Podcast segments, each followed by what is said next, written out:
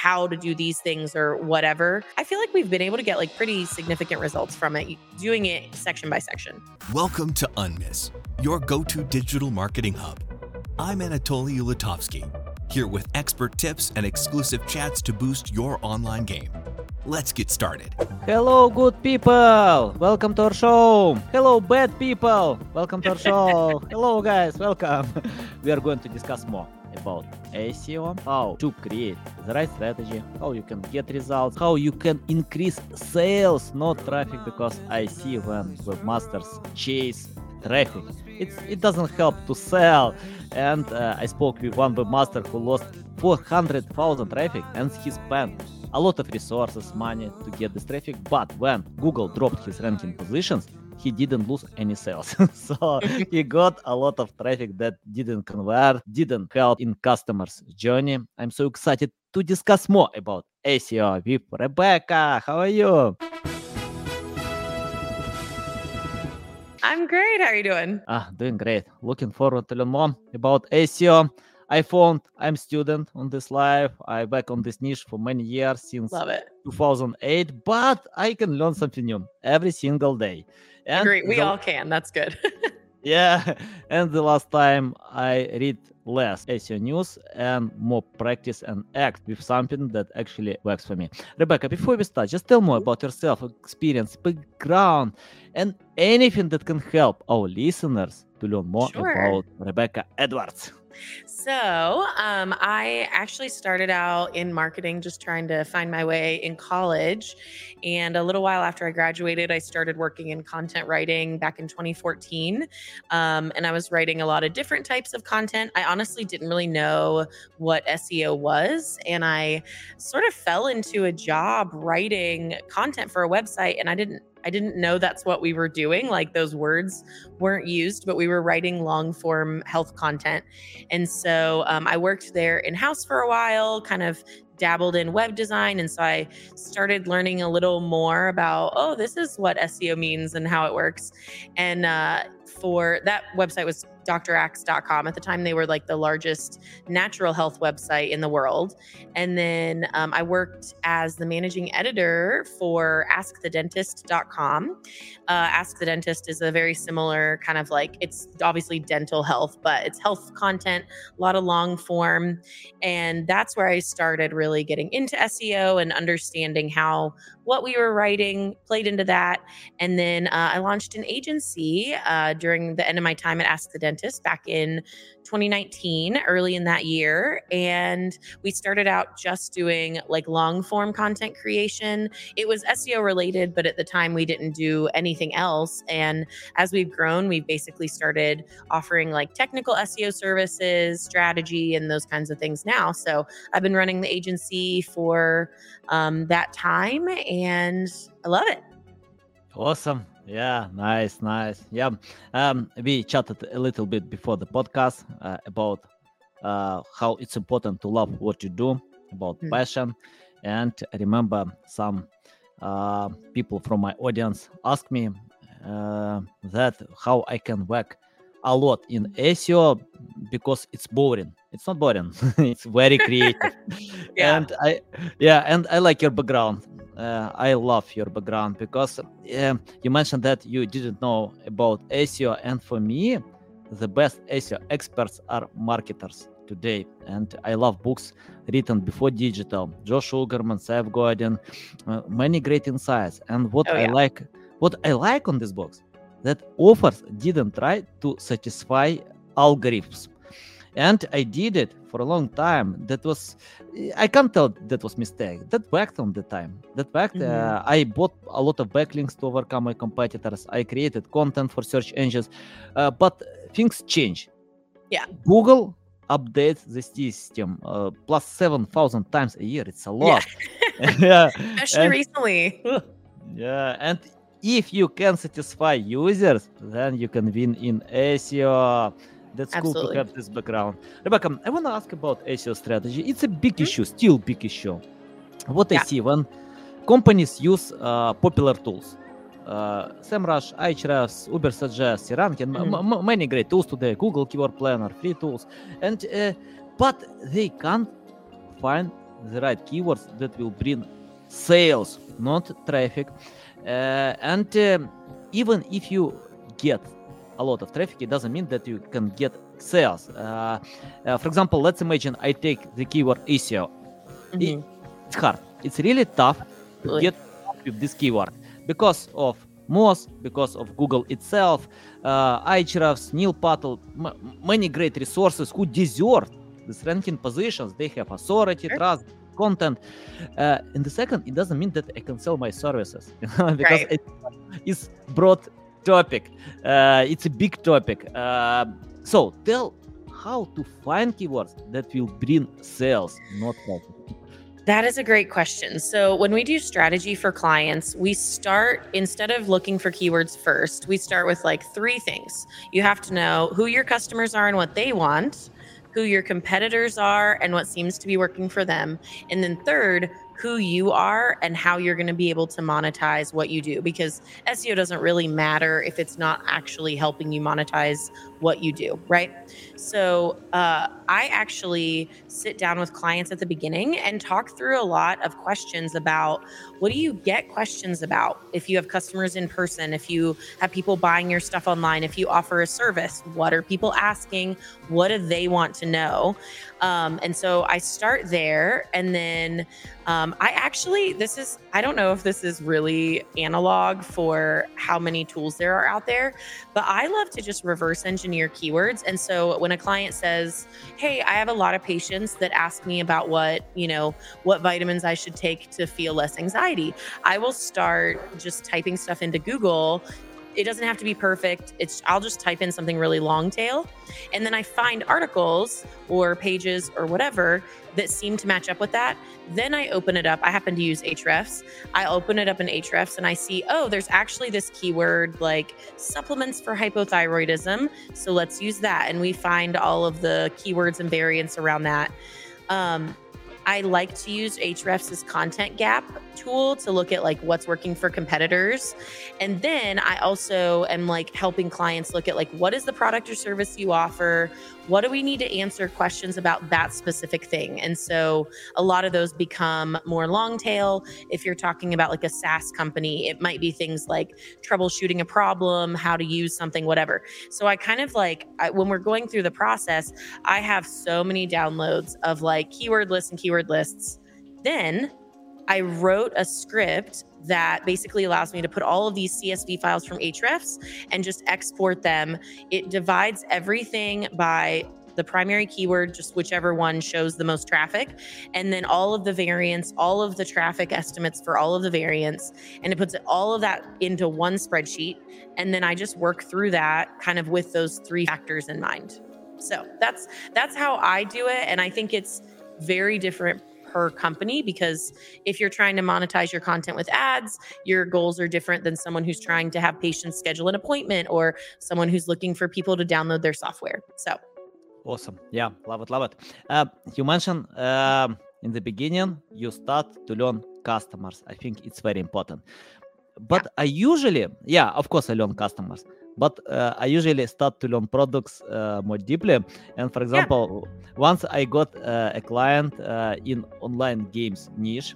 Uh, I got like payment 16k uh, for my yeah. consulting services, and what I did in the first two days, I played these games. I just played these games without yeah and uh, my son uh, asked me what i'm doing uh, uh, I told yeah, yeah. I, I, told him many times I don't play online games. It's not dangerous. You need to read books. I'm, I'm trying to lead him in the right direction. But at that time, I got payments. I need to understand why people are playing on these games. And when yeah. he saw, he he asked me, "What's going on? Why are you playing?" Because I got 16k to play these games. What? Nobody pays me for playing online games. How you got such money? yeah, uh, it's funny, but um, it's my approach to learn yeah. products. I need to understand why people are playing on these games. Then I can learn. Um, then I can learn uh, audience, uh, customers, users. Tell. How to collect the right data. Uh, I mean, like, uh, okay, uh, we can use Ahrefs, we can use other tools, mm-hmm. but um, can you tell how to learn more deeply customers uh, who will consume these products? So, uh, learning with my clients has been a journey because I think every brand has such a different type of client base or customer base or user base or whatever. So, for instance, we started out working for a lot of companies that were like, hey, we do local work with like patients in a practice, but we want to expand and we want to like have more of a national audience so we can sell products or whatever. In those cases, those are people who can give me tons of rich data just from meeting with patients in person. Um, they sit down with patients when they meet them and, you know, ask a lot of questions, whether it's how did you find us? But a lot of the questions are like around their pain points and things like that. We've had other sites that do like recipes and things along that line, and they have big email lists. And so for them, the answer to collecting data is knowing how to structure email strategy around like gathering that and engaging your audience. Um, I've had several who uh, really lean on like customer service departments and people that are talking to customers every single day and dealing with customer complaints and things like that. And sometimes they'll aggregate that data and share it with us. Um, and still other people, I think when you're having, uh, when you have a an ask or a buy-in that's like a large amount of money for the product. So someone that's buying, say, like a piece of software that costs $40,000 a year or whatever, something that's like that, that makes it more than worth it to set up individual meetings with your clients to talk about like why did you decide to use this? Did you compare us to other products? How did you decide that we were the best? Um, i have been working with an seo software company clearscope. I've been using their services forever. I love clearscope. It's one of our like largest expenses every month other than spending money on people but it's worth it and i've loved it. Well i had a, an issue recently and i just reached out on twitter to the founder that i've kind of known since we did a call a while back. And he was like, hey, contact this person. And I contacted them. They set up a screen share with me and like walked, wanted to walk through like what was going on. And we got a ton of valuable information from that call. So I think that there's there are a lot of different ways to ask customers but you just kind of have to know your audience and know the way that you know you've structured to talk to them and then lean on those things and don't be afraid to ask yeah, love it, love it. Awesome. Um, um, I spoke with founder uh, on my podcast. He's great to share these valuable bombs. He filmed a video for my course. Yeah, a great nice. video. Um, and Rebecca, I want to ask about okay, uh, let's imagine you collect data, a lot of data, you know customers, uh, but how to convert this data to creating high quality content? Uh, m- many years ago, I had a team of writers who wrote about anything. I gave them all topics uh, that you can imagine finance, uh, marketing, whatever. They wrote, Google ranked well. Today, uh, Google fired all this team. Okay, I fired this team, but Google pushed me forward, you know, yeah. fire these people. And uh, I'm looking for uh, real experience. Even using ChatGPT or any other AI tool, I can't create high quality content. I don't know how right. to do it in accounting. I can be in SEO and marketing. You, you don't need to ask me. I, am, I, I do it every single day. But in accounting, I fail. Uh, in play how to play guitar, I can't because I have no experience. So tell your methods. Okay, you collected data, but mm-hmm. how to create this high quality content by using this data? Great question. Um, so, subject matter experts and content are becoming obviously a lot more important. I think that that may end up being a not a job title, but it may end up being something that people kind of do as their career. Um, moving forward just because it's so important. So, what we found is we work with clients. A lot of times, I have contact with people at the companies where we're working that have the expertise that we desperately need. And so, we've introduced a review process into all of the content that we create. It's after the fact, which is not the ideal time to do it, but we do have an expert that's reviewing pretty much everything. It's almost always someone that works at the brand that we're working like for. So, it's not somebody we have in house. Um, I also have found a lot of benefit, especially from topics where our writers just aren't experienced. Like I have a writer on my team who is a published, a self-published author. Like he wrote a fiction book, and we we were contacted by a um, a website that publishes content all for writers about how to write their books and publish them and stuff like that. He was literally able to be the subject matter expert for that because he has done it if we're not in a situation like that, I try my hardest to set up appointments early in the process and just let people stream of consciousness like tell me about what they do tell me about what their patients say tell me about their major pain points tell me the things that i wouldn't know and a lot of the times i will use language like if i were to google this what can you tell me that nothing on google is going to tell me? Like that's my goal is to get to that like expertise level um, and then recently with like the helpful content updates just to kind of add that additional level of expertise in our review process at the end of each article each of our editors is trained on like hey we need to add comments in our google docs and before we ship this article we need comments from the subject matter expert. Like tell us your patient stories here. Tell us what you found is actually true versus like what people think or whatever. And so i think that that's that's been helpful although it's been an adjustment for clients who are like yeah but i was used to you just doing everything on your own. But the reality is, unless you want to pay more for the content so that we can hire those people in house, you have to help give us that extra oomph because ChatGPT can't have experience. It it can give you a lot of information, but it can't experience things. And so, yeah, I've had that same thing where it's like, wouldn't it be easier if I could just tell Chat GPT what to do and you know have it pretend like it's a doctor or like a mm-hmm. software developer or whatever? But yeah, I, I love it. Yeah, it, it's hard job to create yeah. high quality content, but ChatGPT can help. And uh, I, I want to share one story, an interesting story. Uh, I read the story on CNN, probably. I don't remember exactly, uh, in uh, one big publication about a mother. And she uh, tried to find the way how to treat his son for three years. Three years. Um, uh, this uh, small kid couldn't grow. Uh, he stopped in his growth. Uh, he couldn't speak. Uh, many terrible things with this kid, and she visited uh, around 70 doctors. Um, not around 17 doctors, a lot of doctors, yeah. and all of them specialize in one specific direction. So uh, they found different ways how to help this boy, but nothing worked.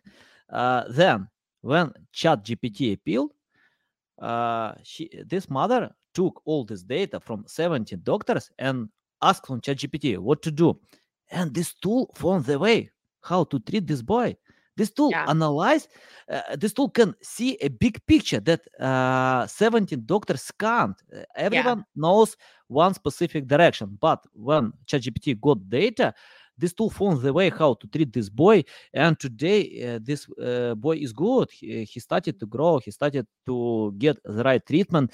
Uh, i'm interested uh, about your methods how to use ChatGPT. Okay uh, if this tool is bad with something uh, but anyway it can help a lot too if you use it in smart way. Tell how you use it ChatGPT or any other AI related tools. sure. Also, I I did see uh, a story about a new AI doctor that mm-hmm. a company just filed. To, I don't know if they were patenting it or getting seed funding or what they were doing. I think it's really cool that ChatGPT can aggregate that kind of information. Um, I'm still playing with it. I've I found that it's really helpful with helping with strategy. So I do work with ChatGPT a little bit on, you know, if I don't have as much information from the client as I really want, I'll ask ChatGPT, hey, if you were a person in this situation researching this topic, what kinds of pain points do you have? What kinds of questions do you need answered? Things like that. So it's helpful. Um, I like ish using it to edit a little bit of content. I actually am not a huge fan of that. Um, but what I have found is I've been kind of toying with AI content generation that can then be edited, right? And everybody wants to do that and wants to do it well. I have a friend who just launched a tool yesterday. I've been testing multiple other ones, not necessarily all ChatGPT related, but AI in some way. So I have basically a list of like 20 ish prompts that I can use that we've been trying to test out some content creation methods. Uh, it doesn't replace our editor for sure. Like we still have to like have a human editor go over it, work with it a lot. And I found that there's not a good way to prompt it to like just generate an article in one prompt, which I don't think it should be able to do that. Like I I try to treat it like a writer. And so what I do in the prompts I use is like break them down by section.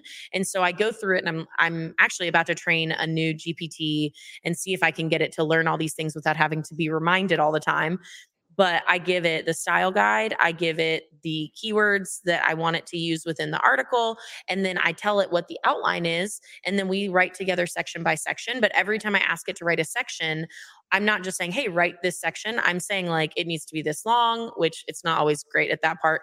Um, but like it needs to include answers to these questions or like how to do these things or whatever. Um, and I've I feel like we've been able to get like pretty significant results from it, doing it section by section. Yeah, love it. Awesome. Um, I agree. And sometimes, you know, I can uh, ask a lot of questions on ChatGPT, then quit the chat to open new chat, start from scratch yeah. because you know I can get results. And uh, I'm trying to explain in another way, but I speak a lot with ChatGPT. The last time I speak even more than with my wife. Um, I ask a lot of questions. That's funny. Yeah, I love this tool. I love my wife, but uh, you know, I'm glad. But for both of those, that's good. yeah, um, Rebecca, I want to ask about uh, something that you said on this mm-hmm. podcast mm-hmm. about um, you ask your writers to uh, create something that you can't find on Google, and mm-hmm. sometimes it might confused because uh, we have user intent. And i uh, well i ask my writers please you need to stand from stand out from the rest to provide something new valuable but right. you still need to consider user intent. Can you tell how to do it? I mean like how to stand out from the rest but consider that users want to get such information Right.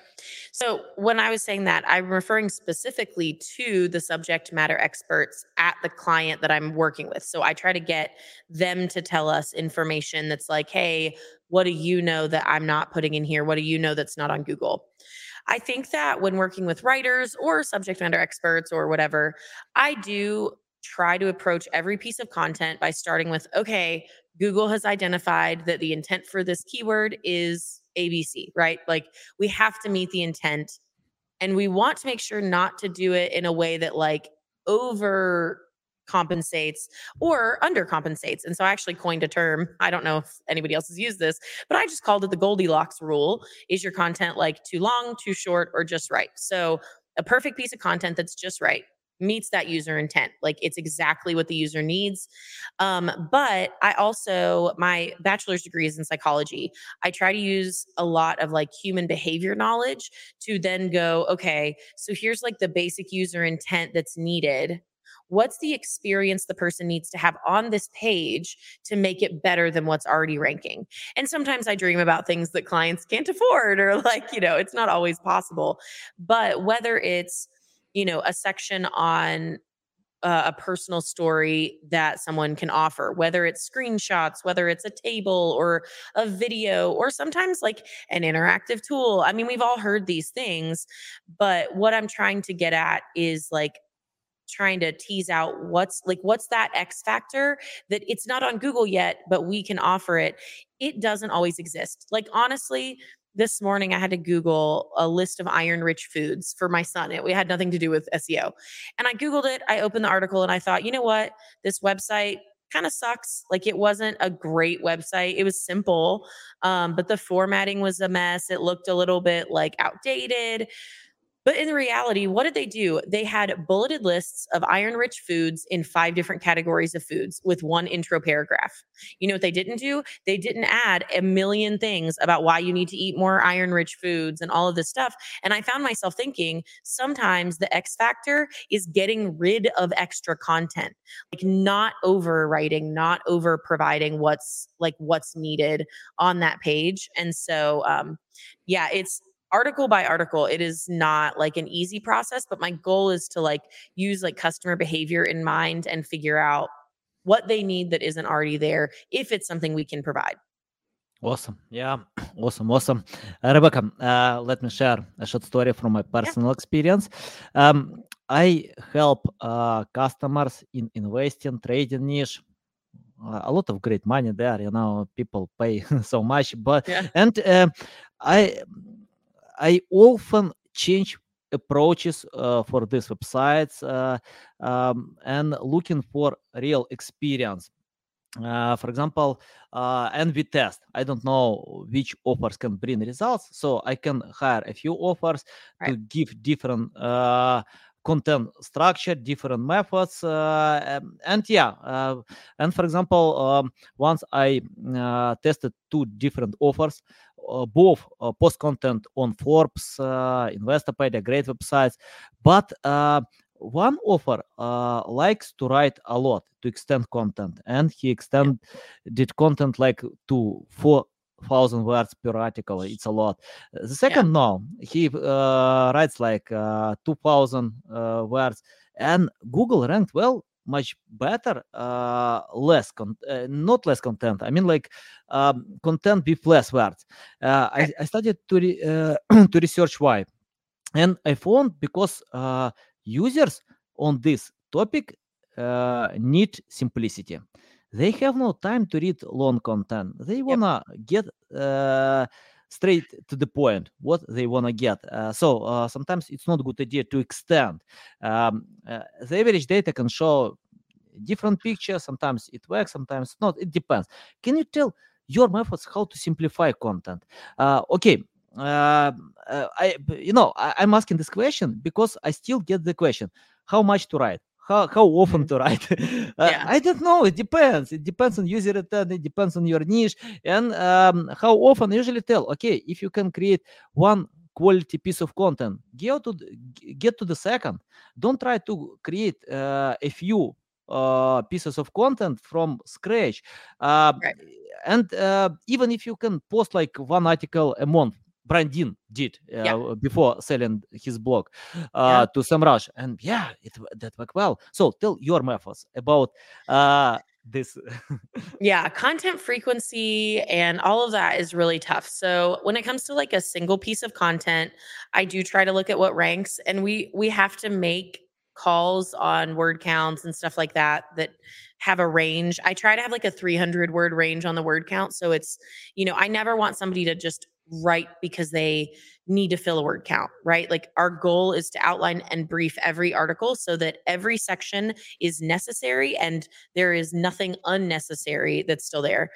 Um, when it comes to content frequency, a lot of times our clients and their budgets and needs dictate that. So, like, if you can only pay for two pieces a month, but like based on your budget or based on the fact that they're complex. Like Brian Dean is a great example. He was publishing a single piece because every piece he did required so much in it. It wasn't like, oh, I can ship this in two hours, right? Like he was spending several days and weeks like researching and building creative and all of those things. Um, so depending on how you're limited by budget, I try to get clients with like news sites to publish at least four times a month. It does help Topical Authority to have several articles posted on any given topic. Um, in reality, like Google doesn't want to rank a site that's like, oh, I have three articles. Well, okay, are you really an expert in something? Especially if you're trying to get a lot of traffic from like broad or competitive topics. Um, but like we also like are working with a client right now that publishes 50 to 100 articles a month on like home renovation. And so you know it kind of runs the gamut and obviously if you have uh, the money behind you to invest in that there's not I think that there's only a problem creating more content if you can't create it at scale in a way that's still valuable to people.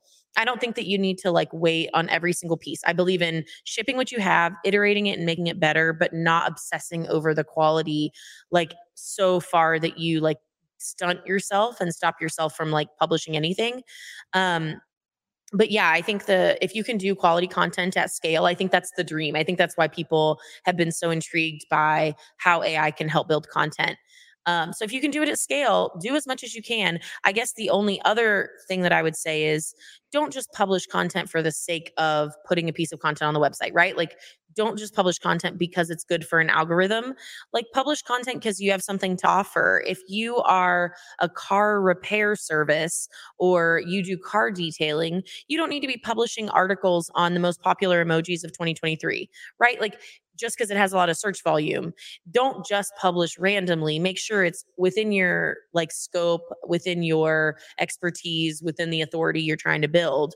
But yeah the more you can do it's not going to like hurt you to do more as long as it's within that like topical authority area. Nice. Valuable valuable so valuable.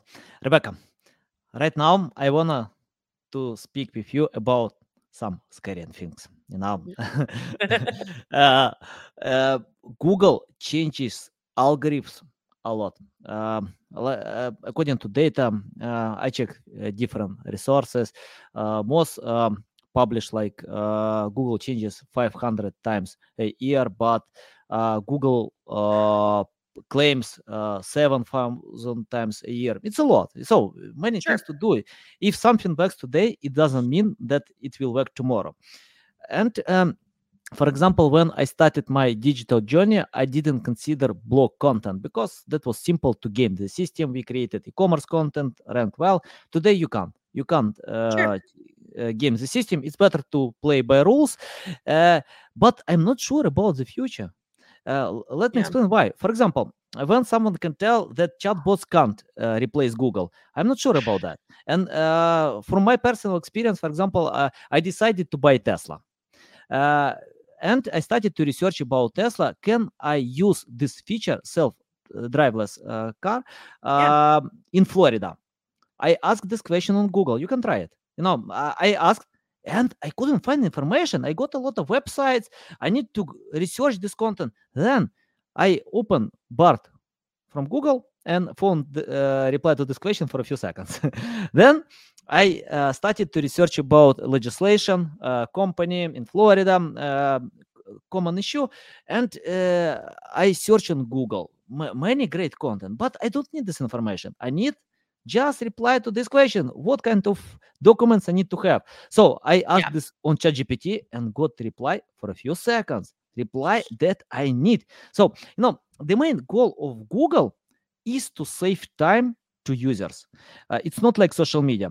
Uh, right. youtube tiktok linkedin they need to keep as much as uh, longer you, you know. They want you to keep scrolling yeah to spend time on social media then right. they can uh, get more revenue but on google Google, uh, the main goal of Google to give you a relevant link with a resource that will help you as quick as possible. So if users can leave Google for 10 seconds, Google uh, provides a good job. But I can't find information that I can find much faster on chatbots. And I'm not sure about the future. I think chatbots will take some part of uh, the trade of the market. Uh, and uh, chatbots can steal content. It's not like even, for example, Google uh, steals yeah. content in feature snippets. At right. least Google links to our content. At least, yeah. you know, uh, but uh, chatbots steal without even uh, linking to you. So can you tell what kind of future will be in blog content if chatbots can take part of the trade if chatbots can steal your content uh, what do you think how we need to adapt to this possible future? So i agree. I think that um, google does exist to try and save people time. I also agree. I think that chatbots are definitely going to affect how many people search things on google. I think that it is going to be slower than ai is growing right now. Like i think people thought that chat gpt was just going to replace google and people were going to use that to search. And honestly in a lot of ways it's easier but there's a lot of mistrust about asking something that's like you know it's an AI. Now Google's been using large language models to train its algorithms for years. It's not like Google hasn't been using AI, but it's very different than talking to a chatbot like ChatGPT. So I think adoption of those things is going to be pretty slow. Um, and it isn't helped by the fact that LLMs are predictive. And so they do hallucinate. They do tell you incorrect things sometimes. They're also incredibly powerful, but I think it's hard if you're just like the average person that's like, I just need an answer to my question. It's hard to adopt an entirely new way of doing things. Now, Google created an entirely new way of discovering information and it's been obviously incredibly successful and makes billions of dollars by that success. So I think in the future, over the next like I would say five to 10 years, we'll probably see search traffic on Google, in my opinion, not have the same steady growth that it's shown um, in previous years. However, I think that what Google's trying to do is like with the recent helpful content updates and this necessity of like expert experience, all of those things. Like they're really driving that. And even user generated content on Reddit and Quora and things like that is ranking even better than it always has because people want to know what other human beings think. Um, I think that's why Google is updating their systems the way that they are because they can have a differentiator in saying, A, you can chat with our AI chatbot. It's super great, right? But also, B, we're only going to show you content that a human being or someone with experience, however, the content is created, but like a human being can interact with and benefit from. And I think that by trying to like, just push that element so hard, they're going to make it feel like asking chat gpt is like a risk because it might not have the right information. Did somebody train it that's biased? Does it you know is it going to hallucinate? But google can differentiate by saying hey we're going to offer you the chatbot which is why they're doing search generative experience and they're launching you know they, that's been in search labs. A lot of people's accounts have it now and you can just get an ai powered overview. But also they're trying to clarify that like when you google something you're going to get the best result because a human being has made sure that this is the right answer. So I think that's part of the future. I also appreciate that as they've been developing SGE, they've been adding better like references to where they get certain pieces of content. Because at first it was structured in a way where like publishers were getting absolutely no credit, or at least not obviously getting any credit. So, same with featured snippets. It's like people got mad when they first started doing that. So, I appreciate that there's some effort being made. yeah, you know what I like in digital marketing that we need to move fast, you know. And Absolutely. if you, yeah, if you lose attention, then uh, other marketers will destroy you. you know? And for example, uh, you know, I, I spoke with my brothers in accounting niche, and uh, they. Uh, told me that nothing changed for 20 years you know and they still use excel wild and, yeah and they earn good money really good money but nothing changes. Uh, in digital marketing it's impossible we need to move fast. Uh, google makes I also have one other thing that made me think of in terms of like where it's going future wise and the quick changes. I think that Google also has recognized how powerful influencer marketing is and how powerful those individuals are. And so it's not just about experiential content or whatever. They are also really pushing this whole thing where I think in the future, you're not going to be able to rank your blog or whatever if you don't have an active like online brand and online presence where people yeah, know your name or know your brand's name or whatever. And that is going to continue to be more important. Whereas in accounting, I mean, there are probably accounting influencers because there's influencers for everything, but that's yeah. just not a thing. Yeah, branding is very important uh, in SEO too. Uh, for example, Forbes, New York Times, uh, Wall Street Journal, all these publications uh, uh, were created before digital uh, and they still have huge audience even yeah. if all of them lose all SEO traffic, they will be great. You know, uh, they have loyal audience who wanna find information from these resources. Yeah. So but yeah. that it cuts both ways because places like Forbes publish content that like honestly has nothing to do with Forbes. They just do it for SEO.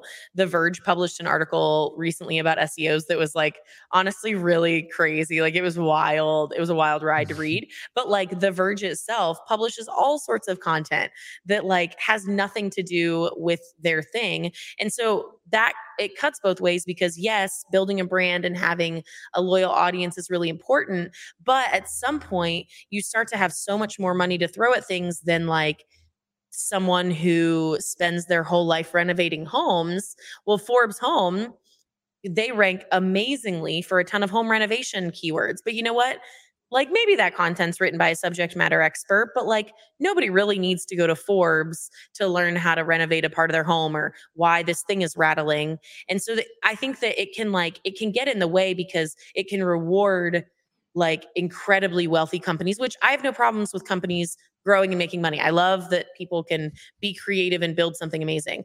But it's like I also want to see Google not forget that like content on the web is what it is based on their system because small publishers and like unknowns and people with like expertise but not a lot of money like started publishing content on Google and found that like sharing what they had was a great way to build a business. And so I also want to see Google reward smaller publishers. But anyway, that's kind of a tangent. Nice, nice. Rebecca, I want to ask uh, a few questions, uh, not about SEO. Forget about SEO. Forget I want to, yeah, I want to ask questions about you. Um, I have students in my network who are looking for ways how to learn from scratch.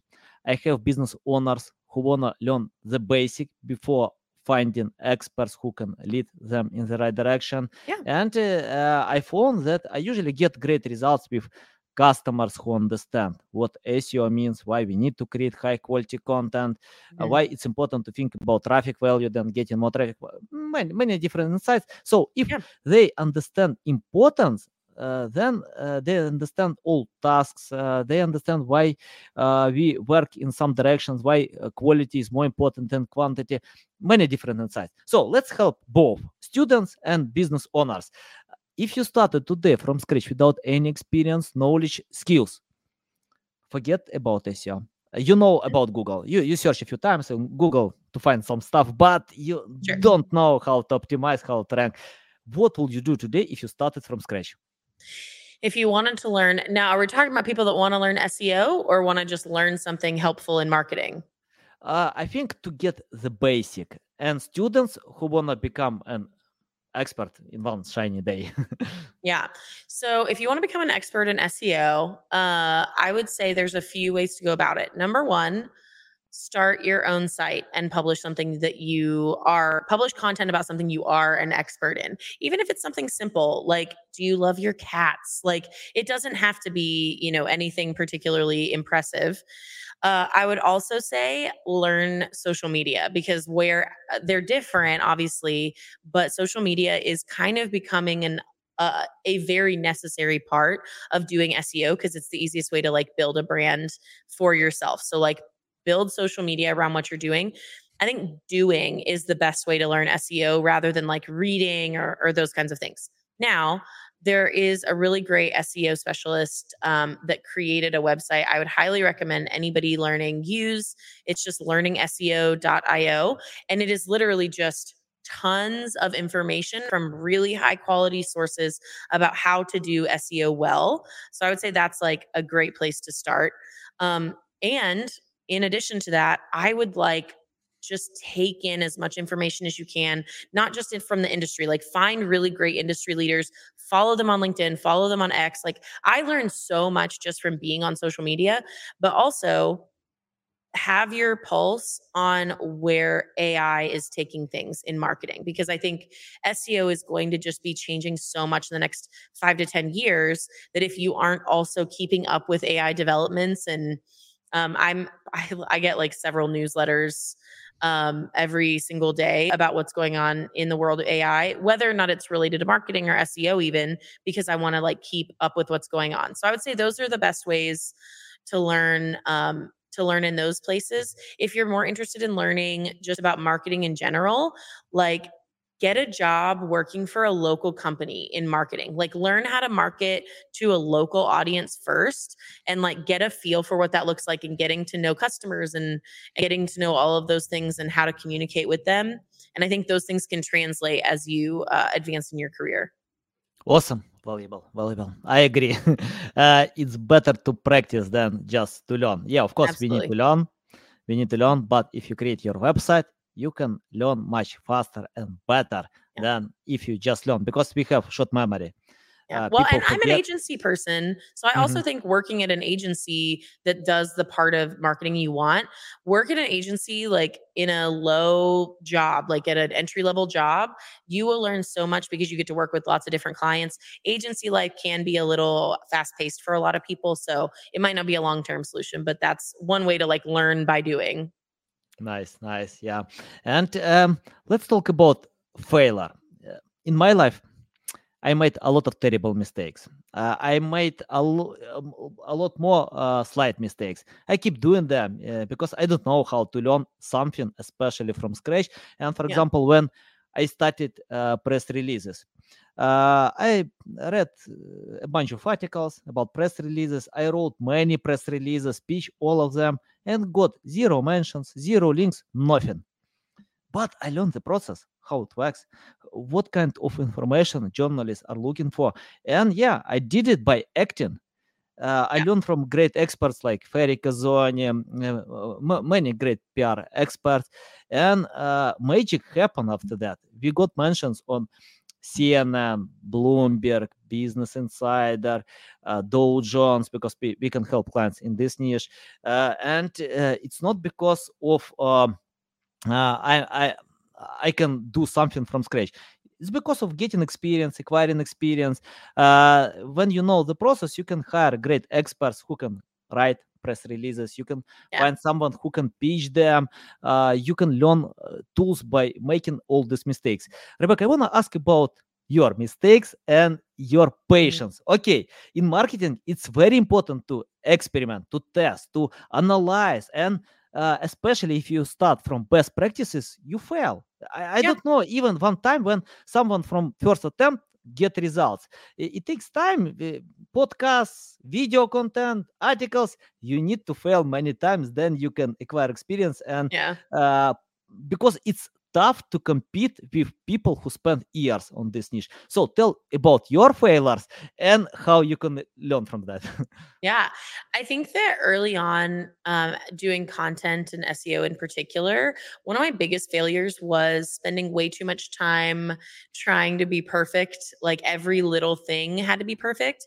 And so um, I worked in content for a company that had a round of layoffs, and I was in the round of layoffs. And I think think that one reason that probably happened when they had to cut costs, they probably picked me because I wasn't doing a lot of output. I wasn't actually creating a lot because I would like get obsessed with one little piece and then I would spend a week on it when other people could publish more than that. And so um, at another company I worked at, the same thing, I had the same kind of failure where at first we were like, we were so laser focused on this has to be the best thing that has ever been published ever. You know, we got stuck in that. And so my biggest failures kind of early in that part of my career were spending too much time on things and not being willing to like ship something a little imperfect, you know.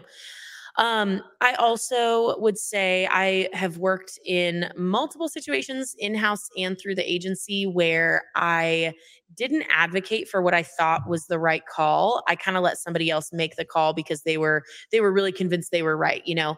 And I didn't advocate for the right thing. I thought the strategy that they had chosen probably wasn't the right thing, but I just said I will see it through. I will do the thing that you want me to do.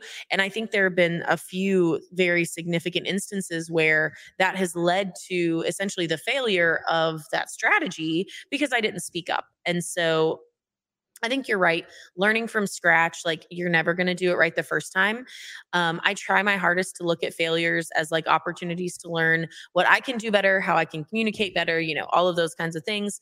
And then beyond that, um, I it's it's really pushed me to become more assertive and more like you hire me because I'm an expert. So I'm going to be the expert and I'm going to tell you you're wrong uh, because your business is not your baby. No one actually cares about it to the level that you care about it. And so we're going to have some like really honest discussions on how to do this well, not just how to do this the way that you think is the best. And that's it.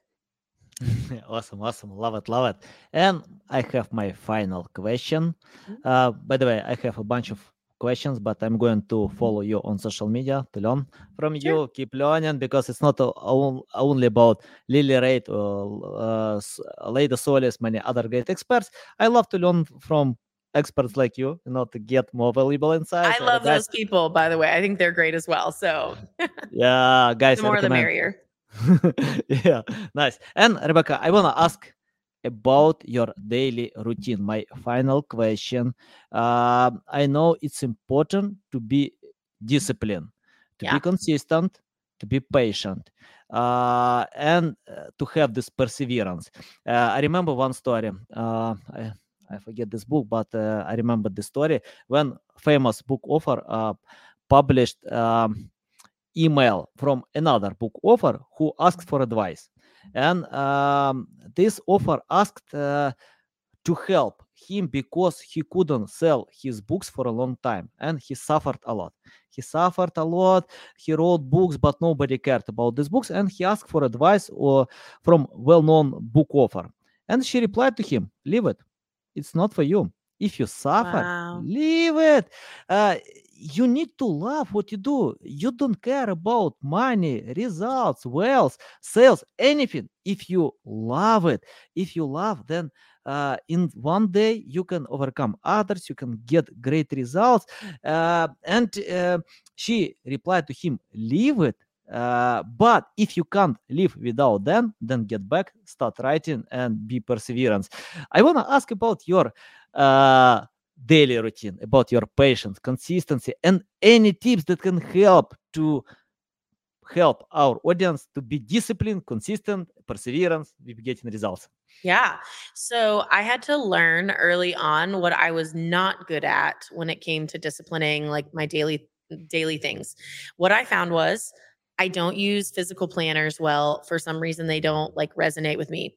But I freaking love checking off items on a like a digital checklist it like makes my life so happy. And so i put everything i use notion for uh, a lot of things but calendar scheduling for our entire agency as well. And my calendar in notion has every tiny little thing that i need to do. I have them like prioritized and all these things. Because what i found out was i like to think of a lot of different things at once. I've got you know millions of things going through my head. So if i can just go to my calendar, add a task to do it on like when it makes sense, do that. And so that was one part of the discipline I developed was like, don't just like follow every single thought and like waste your entire day, but like go and put it like put an item on the calendar, schedule time to do it. Um, even if it seems like, you know, oh, I'd really, really like to follow this today. Um, the other thing I had to learn was I tend to be somebody who just wants to do everything myself. And so the discipline of delegating has been really helpful. So I've used tools like Loom to record myself doing a lot of tasks so that I can train people at my agency to do them instead. I think that that's been like a sacrifice for me because I would ra- I sometimes would work a 60 or 70 hour week so that I could do everything myself and I like knew it was done right but then I burned myself out and I wasn't like fully present with my sons, with my husband, like with my family. And I didn't like that either. And so learning to delegate, teaching them what I do, like being really organized with all of the processes that I use has been a big help. Um, and then beyond that, it helps me to have a consistent schedule every week. So like I also homeschool one of my kids and so I know that from like, you know, this time to this time on Mondays, I'm available. And then from like for these two hours, I have to be available to him. And then I log back on at this time. Um, and just kind of like planning out my day through the school year. And I know what every day is going to look like. Um, that's been really good for me. And honestly, it's, I don't know if it sounds counterintuitive, but I force myself to only work eight hours a day.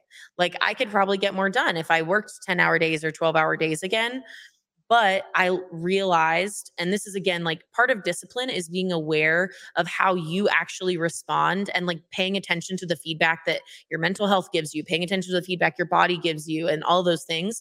And what I found was I would work 10 or 12 hours and feel like I got so much accomplished, but then it would kind of like mean that the next day was a real struggle to get things done. And it like it hurt my productivity and things like that. And so I found that I'm most productive between seven and eight hours a day. And then beyond that, I start to really, it falls off or it like impacts other time worse. So my discipline was partly like, learning how to structure things the way that were best for me and also refusing to burn myself out just for the sake of efficiency. Awesome. Valuable. Love it. Love it. Yeah. Uh, I think I have a different approach, but uh, I, I understand that we are different. Everyone is different, and it's better to consider your mentality, physical conditions, uh, related things. Uh, yeah. Don't forget about your family, you know, to spend time with them as well. So yeah, I love it, Rebecca. It's a big pleasure to get on my show. I love it. So valuable. Tell Thank the best you. way how to keep learning from you, how to reach out to you, how to follow you. Yeah, so I'm pretty active on LinkedIn and Twitter. Um, I'm just going to be honest. Don't DM me on LinkedIn. I won't see it. I get so much spam. I don't even look anymore. So if you have like a specific question, um, you can DM me on X, whatever people call it. Um, so I'm pretty active on both of those, just kind of sharing what I know, um, things like that. Um, on Twitter, I'm on X. I keep forgetting. I'm Rebecca underscore creates. And then on LinkedIn, I'm just Rebecca creates with no underscore. Um, or you can just look up Rebecca Edwards. Um, my agency website's clara.agency. If you really like are interested in, hey, consultation, I've done a lot of like SEO training for people early in the industry. My email address is on our agency website and on my LinkedIn. So you can easily contact me um, there. And I would love to like share what I know. So those are probably the easiest ways. Yeah. Awesome, awesome, guys! You can find all links in the description below. Listen us on Apple, Google, Spotify. So if you open LinkedIn account, you can see uh, you can see a beautiful girl with colorful glasses. yeah, uh, yeah uh, right now you have black glasses, yes. but uh, uh just today yeah on linkedin you can see something different. Love it. So awesome. Uh thanks guys a lot for listening watching us and see you next time. Thanks for tuning in to unmiss enjoyed the show? Drop us a review on your favorite platform and help us spread the digital marketing wisdom. See you next episode